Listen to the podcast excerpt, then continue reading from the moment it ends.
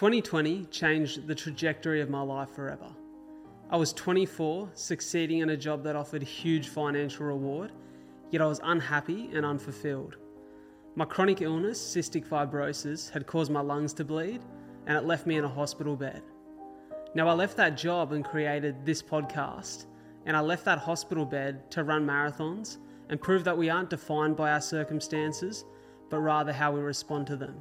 On this show, we discuss the adversity that my guests and I face and how we overcome that adversity. This is a lot to talk about. G'day, g'day. Welcome back to another episode of A Lot to Talk About. It is your boy, the captain of the ship, the man in charge, Bradley J. Dryburgh. Of course, you can call me Brad. Here today with a guest who I have admired from the distance for a little while now. He has a brand called Porter James Sport, which just aligns with my style of fashion, the kind of clothes that I love to wear. And I hope that one day I'm wearing Porter James Sport head to toe. But today's guest is all about living a life well designed. And we're going to dive into that and the concept behind it, the question he asked himself to make sure that his life looked and sounded as though. And so, ladies and gentlemen, from your home, your car, or wherever you are, give a very warm welcome to Joshua Heares. How are you, brother? Good, bro. Thank you. That's a that's the best intro I've ever had. Bro, you deserve it. Take take that recording, put it on play, and listen to it every morning, brother, because you deserve it, man. I I love what you're doing. I'm a I'm a fan of your work and I'm a fan of your brand. And we just got the opportunity to to shoot the shit a little bit before we hit record and talk about you know some of what's been happening in the last two and a half years for you. I guess to fill the audience in, you were in the branding and advertising space many years before, and found yourself at a place where you weren't exactly happy with the kind of life you were living or what the future projections look like. There was mm. a question that was encouraged by a mentor of yours to ask not just what does your dream life or job look like, but what does your ideal day, what does your dream day look like, and and reverse engineer that and create something that provided you with the opportunity to live as so. Talk to me mm-hmm. about that question you ask yourself and and the answers that come to the surface for you. Yeah, exactly, man. Uh, a bit of a, as you touched on, bit of a backstory. Like I kind of had my dream job at 26 and kind of realized it wasn't all that it was cracked out to be. Um, mostly because I guess when you create your dream job as like a fresh kid out of at a uni, you don't really, you know, have the depth to answer those questions intimately. And I got to the point where, yeah, ultimately I was really unhappy. And um it just didn't make sense because I value, you know, career right up there as one of my number one values. And I kind of had my dream job and I was unhappy. So I was like, what's what's going on? So I, I spoke to my mentor and he's like, well, forget about your dream job I want you to um, ask yourself, you know, get out your your your moleskin diary and write down a page, flesh it out, spend some time with it, write down what your dream day looks like, and um, ultimately, like a dream day will inform a dream life. And then, you know, if you can find a way to, I guess, monetize or or or live your dream day every day, um, you'd hope life would be a lot.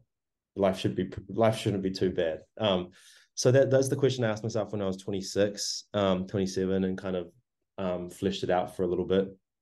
And then I think ultimately what happened was, um, you know, in, in life, I think, you know, windows of opportunity present themselves and you've got to know when it's the right time to take a leap of faith and jump through that window of opportunity. And I think because I had done the work and and I guess really understood uh, intimately um, that I was unhappy where I was. I knew change needed to come, so that when a change did present an opportunity to present itself, I jumped through that window and kind of took it, and that um, ultimately led me to, to to create Porter James Sports. Can I ask you how hard it was to take the leap? Was it something that felt easy? Was it something that felt challenging? Because a lot of people ask me when I was personally in that situation and I left my career to do what I do now they say, How did you summon the courage to do that?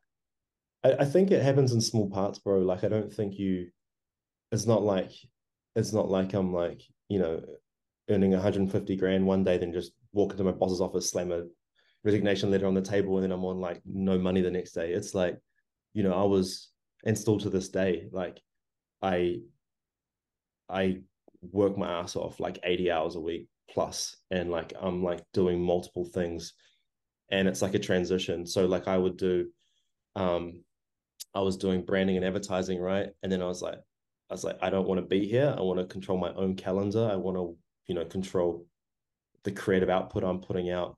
So it's like, okay, right. So if I branch out into fashion, how can I do that, but then do this stuff too? So I was like, okay, you know what? I'm going to freelance a little bit. I'm going to freelance 20, 25 hours a week.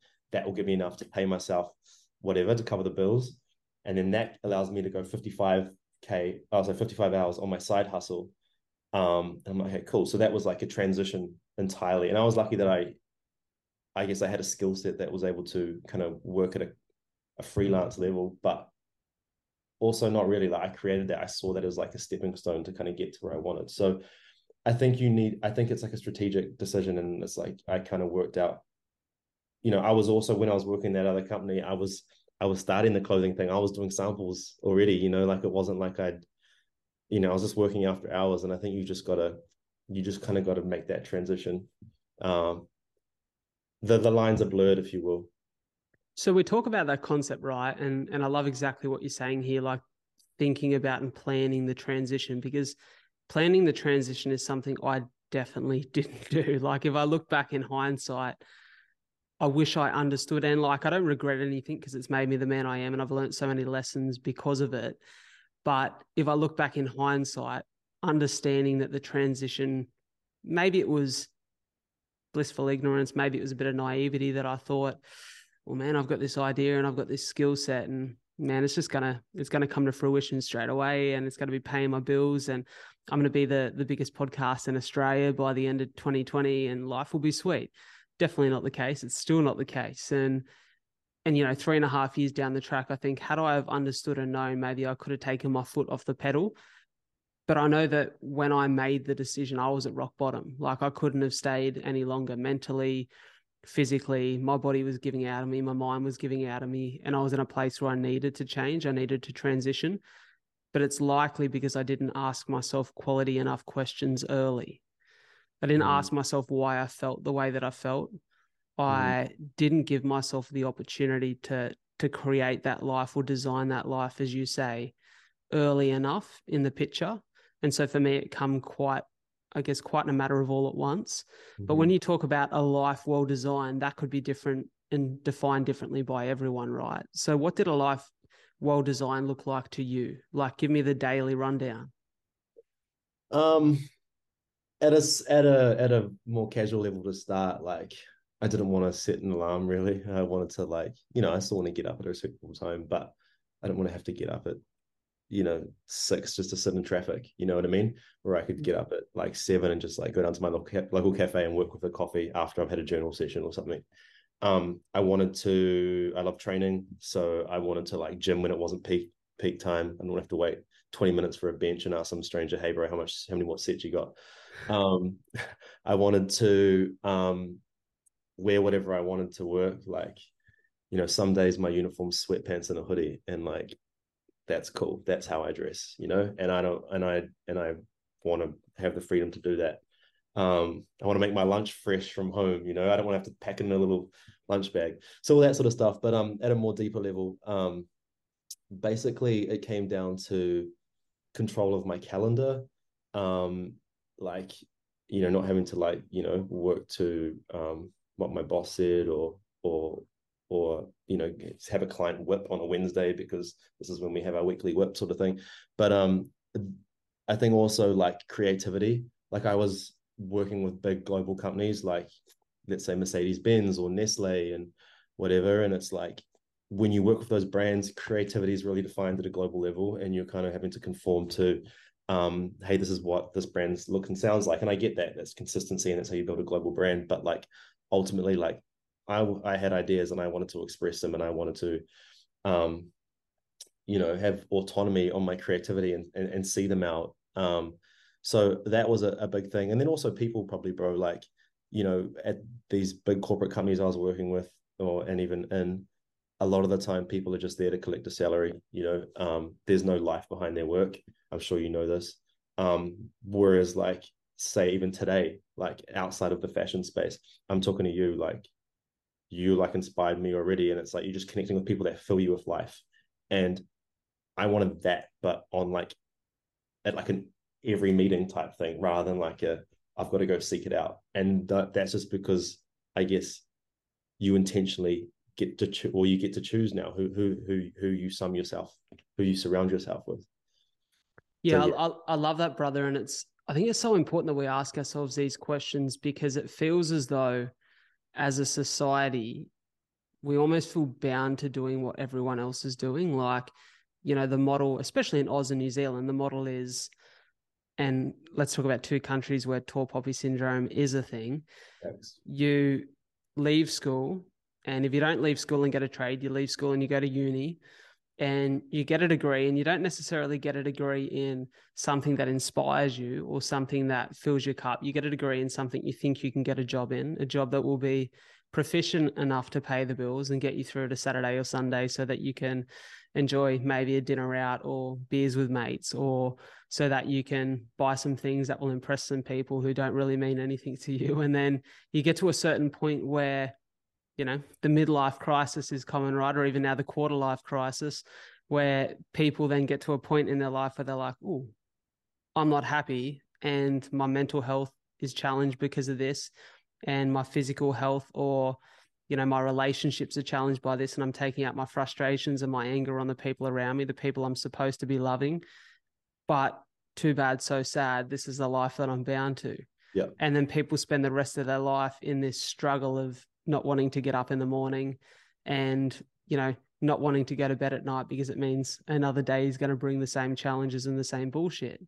And so I I wonder why we don't ask ourselves these questions early enough. And that's why I, I, love the power of storytelling. I love the fact that we can be sitting here right now listening to your story and hearing how you ask yourself these questions, but not only ask yourself these questions in a way that um, maybe like I did, was a little bit naive and a little bit ignorant to the fact that you still need to afford to live. You still need to be able to create a sustainable life. But to ask these informed questions, questions that can allow you maybe to go to the job nine to five that you don't particularly feel super passionate about, but to rock up with passion because everything else designed around it fills your cup.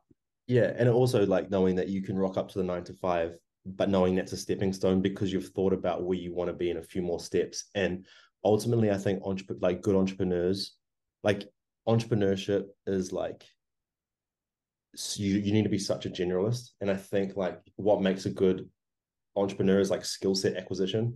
So like if you can be in a job that you know it's not your final destination, but like you're acquiring a vast amount of skills that are going to serve you when you do do this that's totally good. Like I, I wouldn't have been in a place to start my own company probably any sooner than kind of 28 years old. Um, so like, but I'm happy that I did my time working for other people and learning lots so that I kind of had that skill set.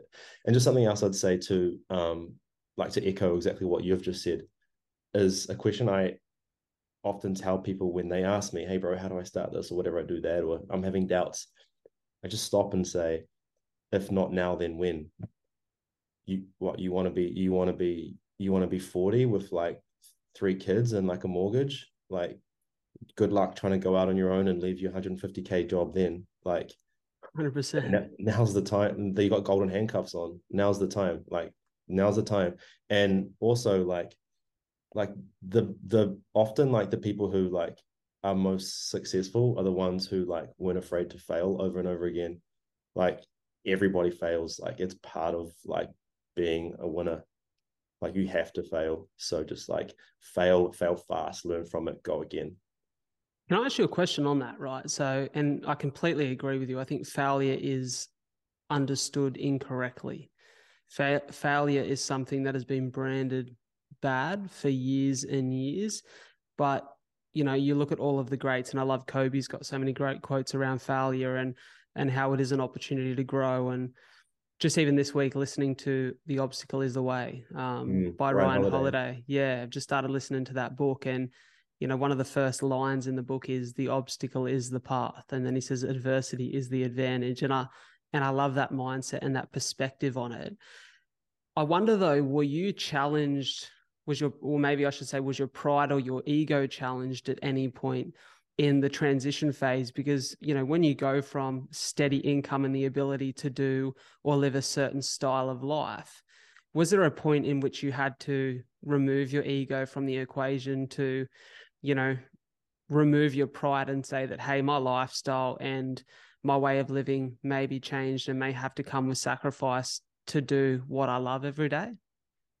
Totally, yeah, it it it, it does. Um, but it's I think made up for in other ways. I mean, I, I still I still go through that, man. Like like I earn like a pretty, I guess, decent money. I'm not loaded, but banks don't banks won't give me a um a mortgage because I work for myself.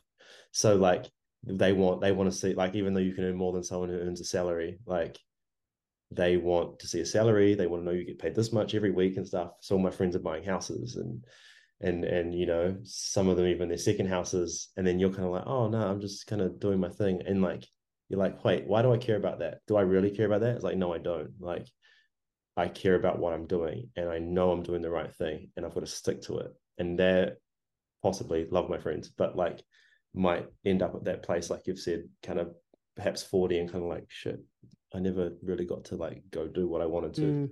so i think i think yeah um ego and pride is something you've got to check yourself on. But also, I think, kind of full circle, going back to those questions that you asked yourself earlier why am I doing this? Like, I think you can rationalize the emotive decision, the emotive feelings quite quickly.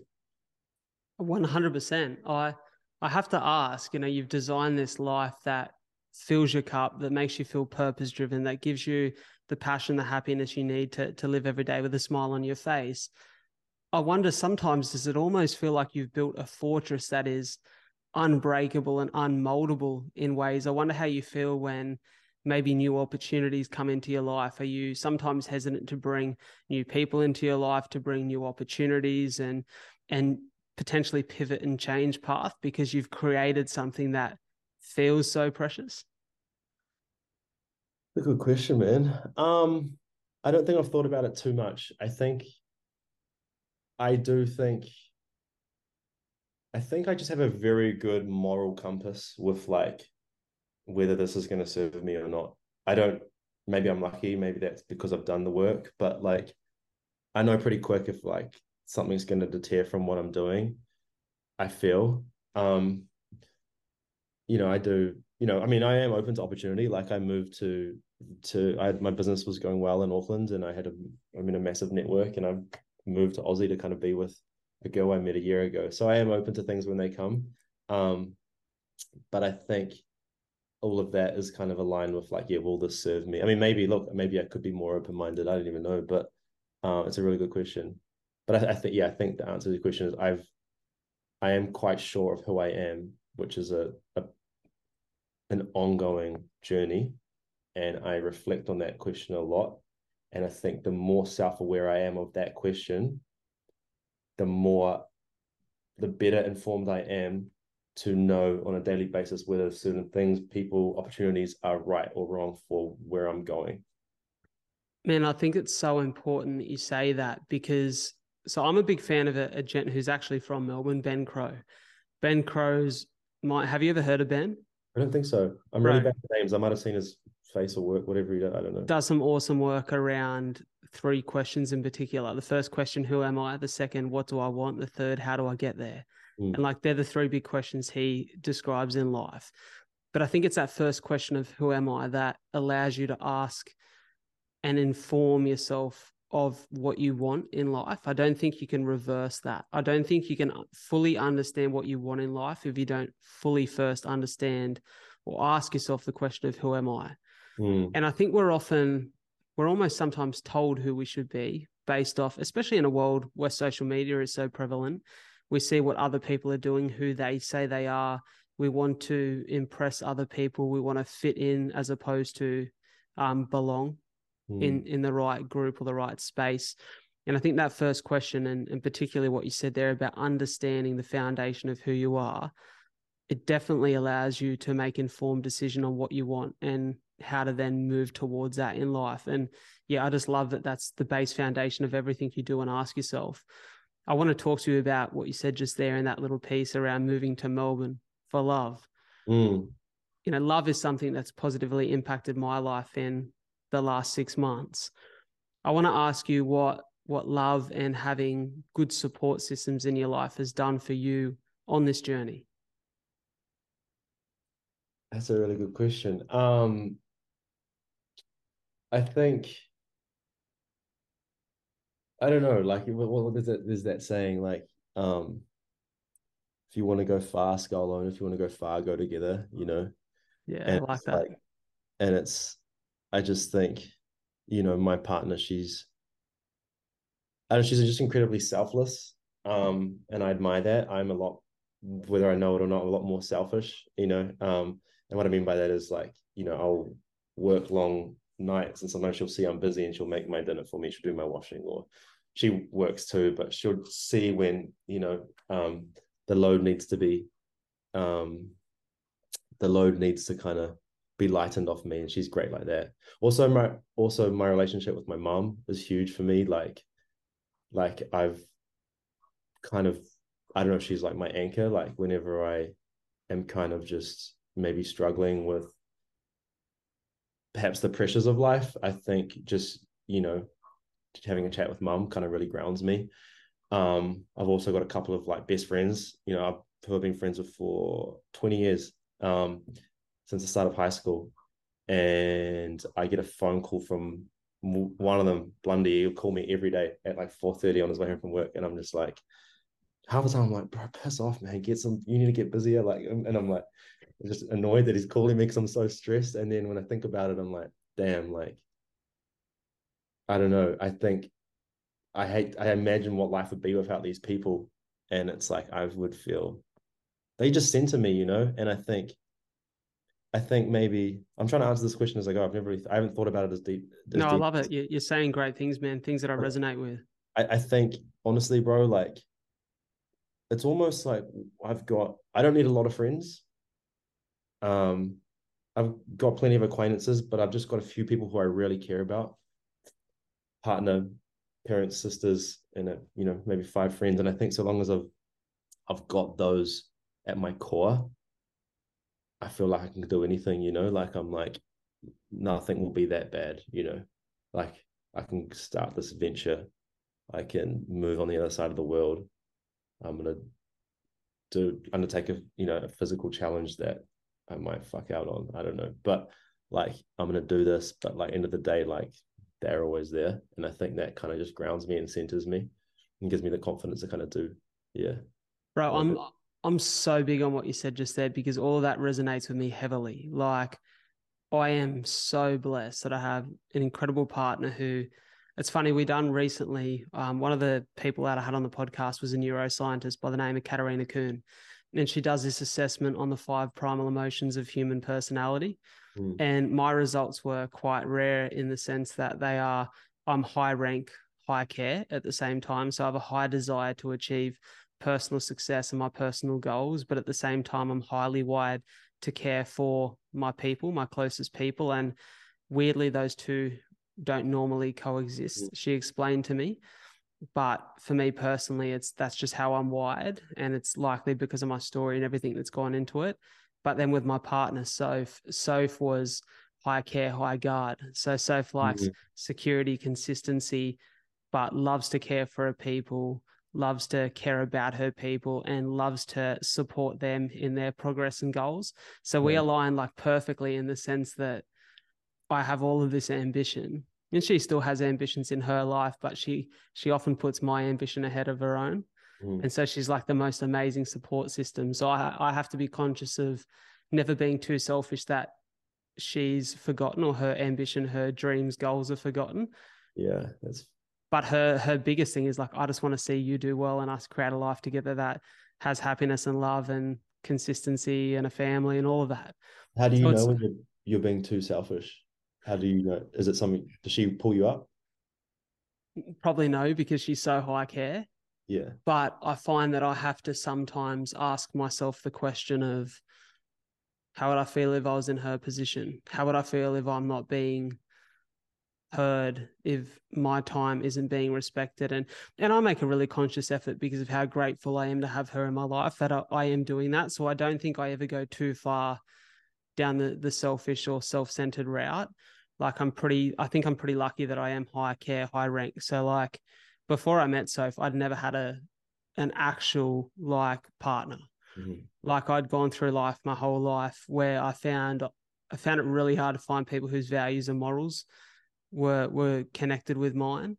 I found it hard to find someone I felt super connected to and felt like I could be super vulnerable and honest with. But I had the closest family unit. Like my parents have been divorced for 12, 13 years, but are still like good friends. Um, my, my little sister, she's two and a half years younger than I am, but I speak to her on FaceTime every day and see her every week. She's like one of my best mates. And similar to you, I've got a very tight circle of like five, six, maybe even like eight really good mates that I'd consistently see and speak to. Four of them that I more consistently see, but I have a lot of acquaintances, but I'm learning at this point in my life that all of the acquaintances I used to make time for and used to see, I, I still care for them and I still think they're amazing people, but I am always, and, and this is a question I'll ask you, I'm always, I always struggle with the idea that I have to say no to those people. It, yeah. bro, it, it breaks my heart because I just want to be the guy who everyone feels like they can lean on and rely on. And I want to make sure that I can give time to people. And I don't want to feel like I'm saying no, but man, I'm I'm stressed because mm-hmm. I, I can't rock up at nine o'clock, check the sheet, go home at five, and fit everyone else in around that. Like it's me that has to put in the effort and create the success and create the opportunity, or all of this just dies. Mm-hmm. Do you feel like challenged by that that you can't be everything for everyone? Bro, this is this is we're very similar. Um I really struggle to say no, especially in a professional sense. I get people ask me for my time all the time. Um advice, um I guess maybe I'm I'm relatively sound and well rounded, so people come to me for just general health, uh, general advice, um, but mostly around business. Um, and then and when people I work with, I give 110 percent to, and um, ultimate, yeah. To answer your question, bro, I really struggle with this, and I think I, I've noticed, especially in the last year, oh sorry, this year, 2023, I'm struggling with this more than ever um, and what's it's got me to a point where like I'm finding moments of fatigue and unhappiness and stuff creep back into my life again, despite everything else being good. Uh, and I actually I actually started speaking to a therapist for the first time, bro. Um, like I've had, I've had I've had two sessions with her. She's amazing. Um, and this is something I, I talk about. And basically, um, you know, I I just don't create time for myself. And I in my head, I'm like, how I almost feel selfish that I would want to create more time for myself because I work 70, 80 hours a week. My partner barely gets to see me as I am. I need to call my mum more, you know. But ultimately, like I actually also need to like schedule in more time for myself and put myself first.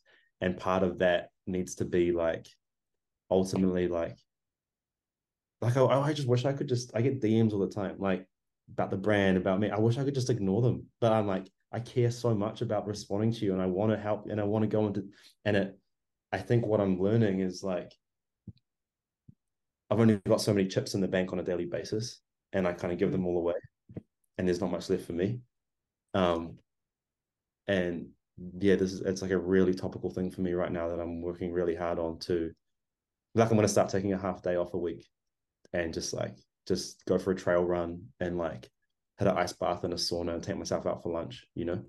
And I'm like, I have to actively like schedule time for me. And uh, uh, to answer your question in a really long rounded way, like a lot of that's going to be like, like just because you DM me doesn't mean you have access to me. And I mean that in the nicest possible way because I really care, but it's like, I'm just going to like be a bit slower to respond on certain things for a while, you know?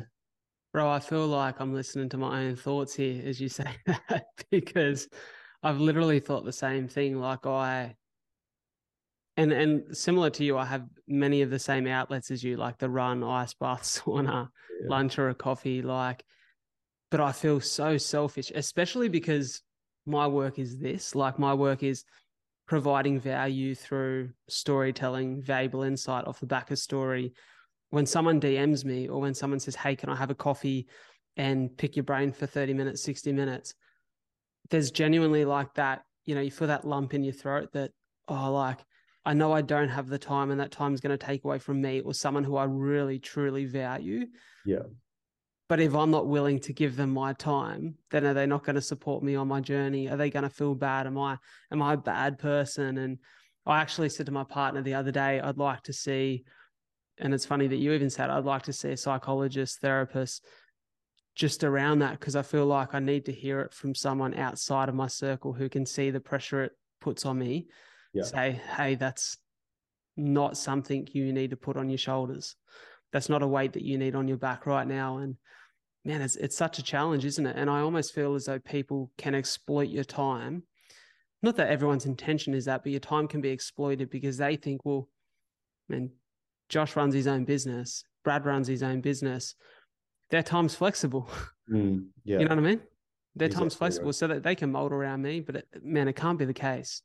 Yeah. I think whilst even when you've got your own thing, your time might be flexible, but you've still got time blocked in to work and do your thing, right?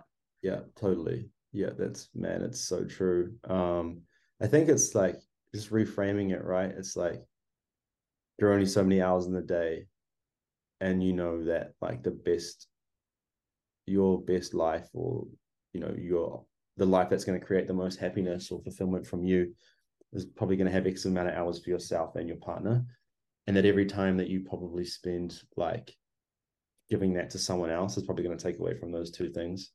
So I think I'm trying to reframe it that way. And I'm like, you know what? Like, uh, even if I get the odd message, like, oh, he's a dick, he just ignores me. I'm like, I want you to know I'm actually just kind of like trying to put myself first for a bit. And I think I've just got to do that. For sure, brother. For sure. Let me ask you, man, what, what would you say that your purpose in life is? Um, good question. I don't think I wish I had a really romantic answer for you. You know, I wish I could really say my purpose in life is to get out of bed and do this. I think, I think ultimately, you, I don't have a singular purpose like a, a, a destination perhaps, but I think it's, it's more of like a doing thing. Um, and I also think like purpose can have multiple avenues. Like you know, like you can have a purpose in family and you can have a purpose in career and you might have a purpose in health mm. or or or giving back or something like this, some sort of topic around that area. You know, I think there's multiple lanes. Maybe they all connect to the same kind of mission statement. I don't know. But um I think for me, I just know that like the life I've created is exactly what I'm supposed to be doing with it right now. The mission I'm on with Porter James Sports is the most purpose I've ever felt with my time ever in my 33 years on this planet. Mm. You know, and I know that. So I know I'm I'm doing the right thing. Um, what about you, bro? What's your what's your purpose? Well, if I if I had to put a statement to mine, I've thought deeply about this. So it, I'd like to think it sounds romantic. it's um to uplift and inspire hope in others through story. Like story is the thing I love and I see my own story having, you know, been challenged by my cystic fibrosis and having had, you know, the the diagnosis and the, you know, sad prognosis and being told that I wouldn't survive my teenage years, all of that has given me the opportunity through my story to uplift and inspire hope in people who feel as though they need that in their life. So that's how I define it. But I've thought about it in in a couple of different ways, right? And you know, a big part of what I add to my purpose now is just to love the people in my life. And and Mel Robbins, she's an incredible psychologist, has a great podcast, talks a lot about this sort of stuff. And I've heard Mel say that she thinks we all, as human beings, have a shared purpose, the shared purpose to to show up as the most authentic version of ourselves and to express that. And I guess that makes sense to what you say, right? Like Porter James is an expression of identity, authenticity, and it serves the greater community and, and the community of people who love, wear, and connect with Porter James Sport, right? Totally. Yeah, that's true. Yeah. I guess, yeah, m- maybe I struggle with it because my, I mean, you're you're helping people through struggle, and I'm just helping people look better. So maybe it's a bit more superficial. So I kind of struggle with the depth of it. But but bro, but here's here's the thing though. I think that helping people with how they look allows them to look at themselves in the mirror and feel really good about how they're showing up in the world, right? Facts. You how much better do you feel when you've got a fit on that you just love and you feel comfortable and you know we've got to wear something. That's how I that's how I position it, bro. Like you've got to wear something. And it's like my ultimately it's like my I just want like the Porter James customer, I want him to be the best dressed guy or girl in every friend group. Like I want mm. that's like what I want to do. I want to make like like the Porter James guy in every friend group is the best dressed. Like that's I, bro, I like that. Yeah. I like that. Talk to me about the brand. What what excites you about the brand right now? What is something that you're looking forward to with the brand and and just give us the rundown of what's happening at Porter James Sport. Yeah, let's go real specific. So like I think so two and a half years in, um, I think the brand positioning has never been more clear for me. I think when you start, you have these again romantic ideas of oh, going to be this brand, it's going to do this, it's going to be worn by these people, and you kind of get to the into the nitty gritty of it, and you realize like there are a lot of brands out there, and it's maybe harder than you think. And I think the the brand positioning is super clear now. And the way I see it is, I think there's like there's like an everyday category, and there's like a high street category. And I think the everyday category might be the brands that are quite accessible, affordable. You might find at a mall. Um, and there's you know um, ones that are um, super cheap let's say like a maybe a cotton on type brand, ones that are um, or even a, a, bit more, and those kind of might cost around you know up to two hundred dollars a garment. And you've kind of got the high street category that you see in kind of like maybe luxury department stores or like all the models are wearing, or it's the brand that's hyped. And I see Porter James like at the the bottom of that category, and that's exactly where I want to be. I want to like a lot of our garments feel luxury. Um, especially like where we're at now and the feedback's like been that's been like really consistent like we're we're uh like I, I feel like we provide luxury for a portion of the price point and i think mm. and i think like that's never been more clear to me and i think when you're at that spot as well like if you're too luxury you're only worn by like fashion people and the brand gets a little bit like avant-garde kind of thing or it's kind of hard to wear or it's like why would someone spend a thousand dollars on this shirt whereas like where i am i think Porter James is like a very accessible brand for that like luxury shopper that it's like, you know, I've got these high street brands in my wardrobe and Porter James is kind of like my everyday piece that I can kind of stock up on, buy a few pieces per season. Whereas, say for that lower category, that customer that's down here, I think Porter James is like we're the high street brand for them. So, for example, like kids in Auckland aren't really wearing like Acne Studios, Jil Sander, Lemaire, Jacquemus. Like they're wearing like they're kind of wearing everyday brands. Like they don't really desire these luxury high street brands. And I want Porter James to be the, their high street. So like I want Porter James to be that piece. And we see this when we do the pop-ups, bro. Like like 22 year old kids bringing their mum in to buy their Christmas present, you know, and it's like, or it's like this the piece that like when they go out to their friends like 24th birthday, whatever, they put on their Porter James shirt and that's their good shirt. And to mm. me, it's like I'm doing something right now. And and to, to, echo that first thing I was saying, it's like we don't we're direct we're a direct to consumer brand. Like I'm not really interested in um going down the wholesale path. Like I want to keep it online and control my own my own narrative. But we're now getting hit up by some luxury stores in Australia, uh, and one in France. We're in one in France already, and um like some lux like proper luxury stores. And I don't call the brand luxury. I think it's more of like accessible high street. But proper luxury stores are hitting us up now, and I'm like, okay, I'm doing something right you know 100% you are brother and i love the kit for me the standout piece of this last collection is the i think you'd call it like an orangey tone oh, yeah. um the, the cardigan man bro yeah that's that's made from um like recycled fabrics which is pretty cool so um yeah exploring like a breadth of, of of fabric now and yeah just going and also like taking more risk with our silhouette like silhouettes like that's like a super cropped kind of boxy cardigan. And then yeah. I started too scared to make that. But like now I'm like, no, fuck it. This is what I want to wear. This is how I dress. So I'm not sure if I can swear on this, but right, um, go for your life. uh, and then like kind of like again when you stick to your guns and and follow your gut, like it like pretty it's pretty much like sold out in like three weeks, and it's like okay, mate. That's grass. Is it is it confronting and a little bit scary to go from a space where product sells out? Because correct me if I'm wrong, you you do drops, right? We do drops, yeah drops. Is there a what's the thought feeling around a transition, if at all, from drops to consistent stock? Yeah, this is a good question. Um, and again, very topical for where we're at now.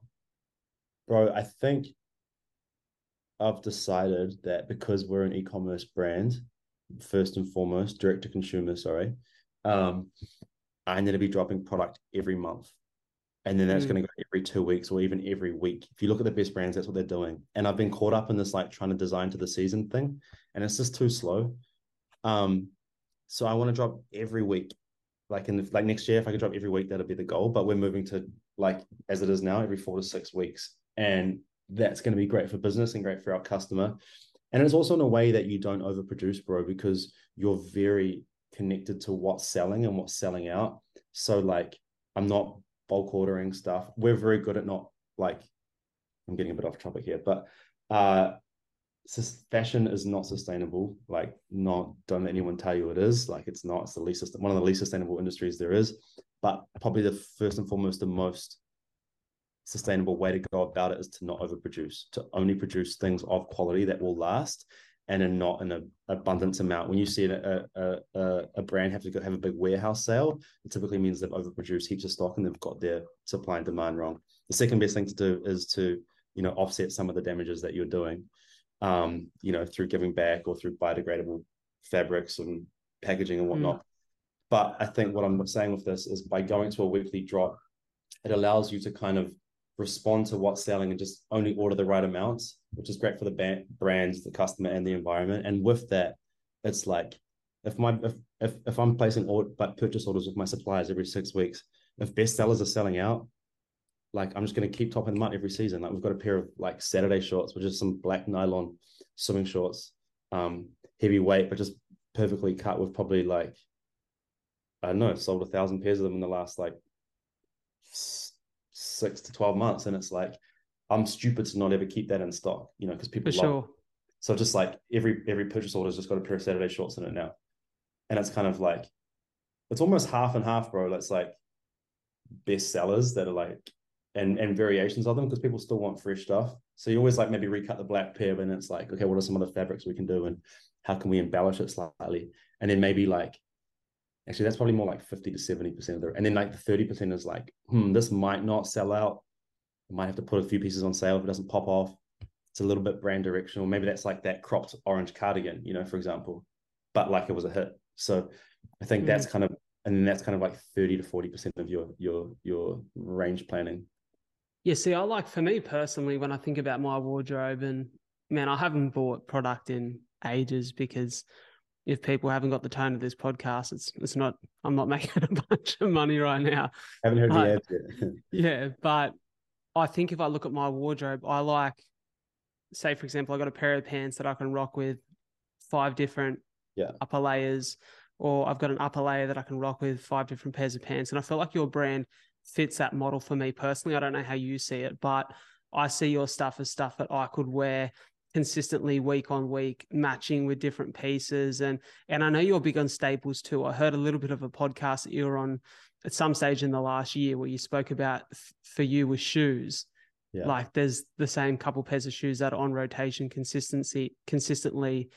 And we've almost got this idea that like I think we've heard the stories of past of like I remember hearing a story about Justin Bieber throwing out a pair of Calvins after he wears it for the first time and like I'm like that that in no way, shape, or form is sustainable. But we have these ideas where we see celebrities, models, people in that space that you can never wear the same thing twice. Mm. For me, that's so garbage. Like if I love something, I want to wear the shit out of it.